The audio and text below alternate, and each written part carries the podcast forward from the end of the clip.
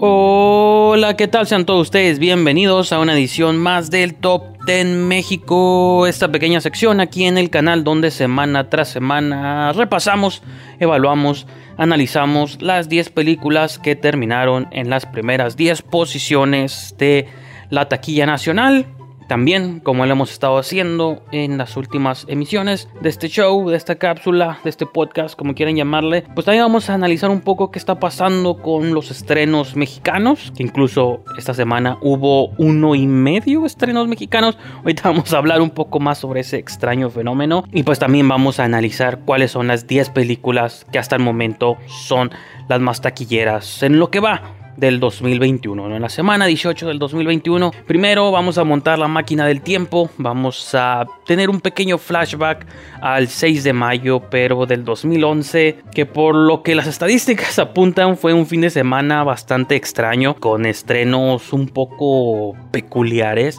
Tal vez se deba en parte a que la semana pasada, pues el gran estreno de la semana fue la primera parte de Thor, lo ya lo comenté en su momento, ¿no? De que no sabíamos todavía en lo que se iba a convertir el universo Marvel.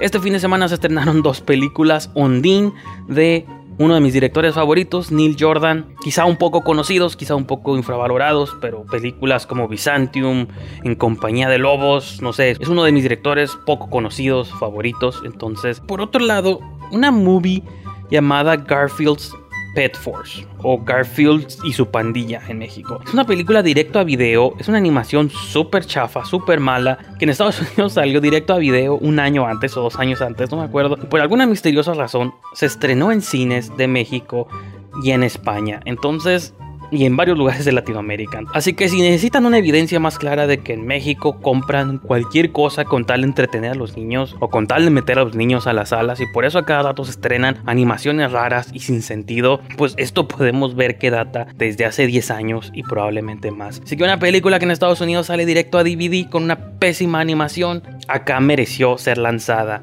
en cines. Pero en fin, terminemos, terminemos el flashback, cerremos este libro y abramos el libro del top 10.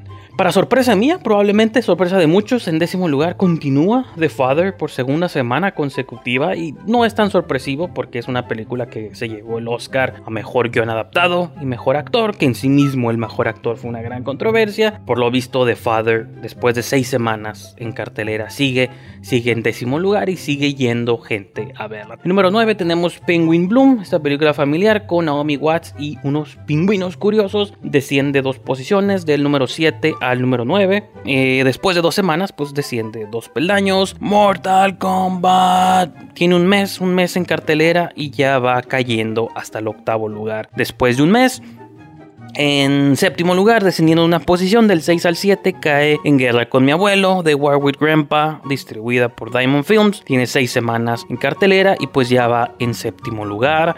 Número 6, descendiendo tres posiciones, cayó bastante del tercero hasta el sexto. Tenemos esta película de animación japonesa, Demon Slayer, la película, que los que sean más experimentados o más conocedores en el tema sabrán que es una película que ha estado rompiendo récord en todas partes donde pone pie. Así que pues Demon Slayer en México no es la excepción y logra mantenerse todavía en el top 10. Número 5, desciende una posición, del 4 cae al 5 Nobody o Nadie de Universal Pictures. Es su segunda semana y cayó del 4 al número 5. De la misma manera, cayendo dos posiciones desde el segundo, cae hasta el 4 la película Godzilla vs. Kong, que lo hemos mencionado varias veces. Desde que estrenó, casi parecía imposible tumbarla del primer lugar, pero pues ya va en cuarto lugar después de siete semanas. Eh, el primer estreno de dos, hubo dos estrenos. Tenemos la película Medios Hermanos o Half Brothers que como saben, a las películas mexicanas me gusta ponerles banderitas mexicanas, pues para que sepan cuál es como el estatus del cine nacional en, la tabla. En esta ocasión me resultó muy difícil decidirme por la bandera americana o la bandera mexicana. En teoría todo apunta a que es una película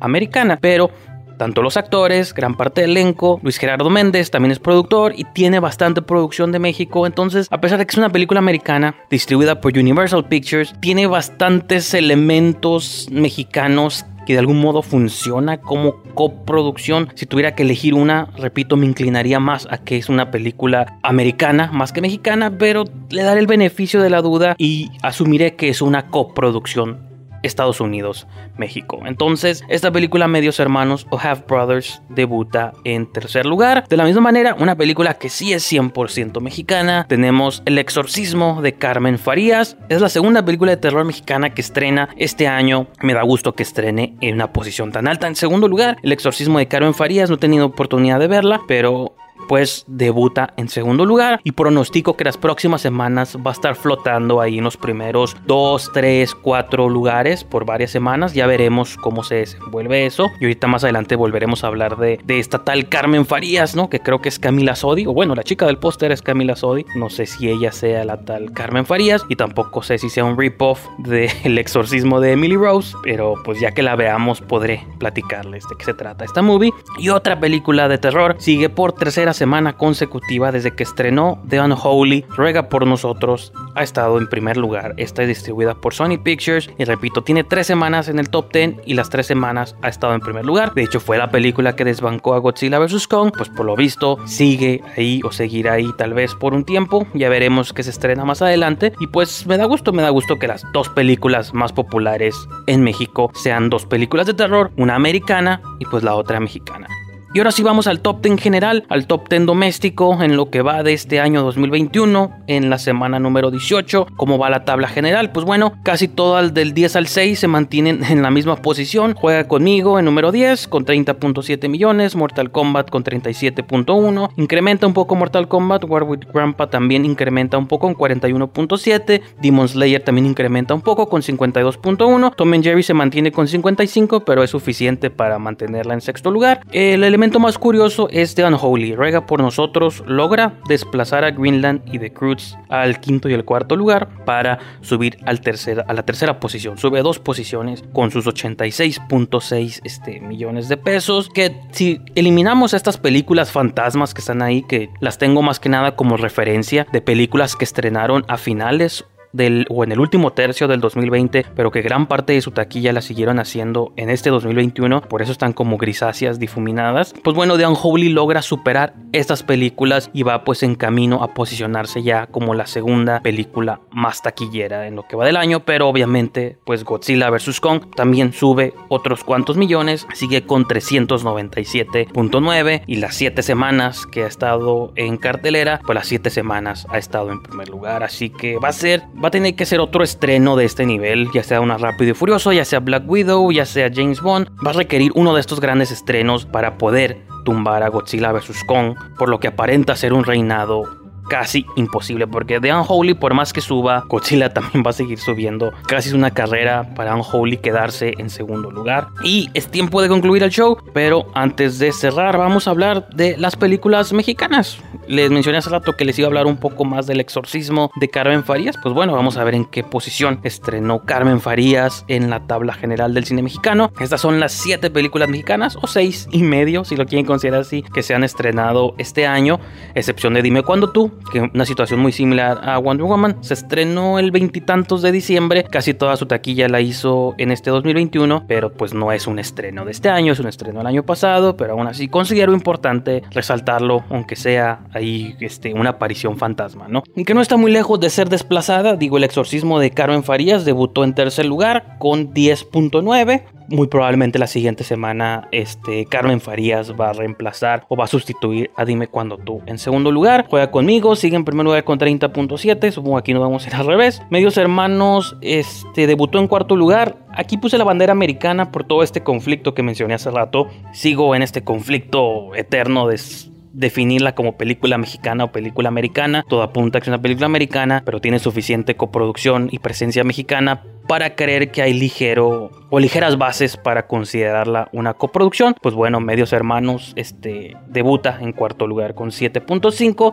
Todas las demás pues descienden dos posiciones para darle lugar a estas dos. Después de ti cayó hasta el quinto con 6.3. No porque me enamoro, que entró una semana y desapareció para la siguiente. Es triste para estas películas mexicanas, pero pues es la situación con la que tienen que lidiar. Eh, con 2.2 también cayó dos posiciones del 4 al 6. Todo lo invisible pues cae del quinto al 7 solamente con 1.6 millones. Y también entre más avancen los meses, las semanas, las películas van a empezar a debutar con números mucho más altos y mucho más sólidos. También es consecuencia pues de, de los cines, la reapertura y la reactivación pues de todas estas cosas, ¿no? Así que empezaremos a ver números más grandes y más altos. Pero pues de momento así va la tabla, así van las 7 películas mexicanas o seis y medio más taquilleras en lo que va de este 2021. Y eso ha sido todo por esta sección, o esto ha sido todo por el show de hoy, el Top 10 México de esta semana. Nos vemos la siguiente semana. Adiós.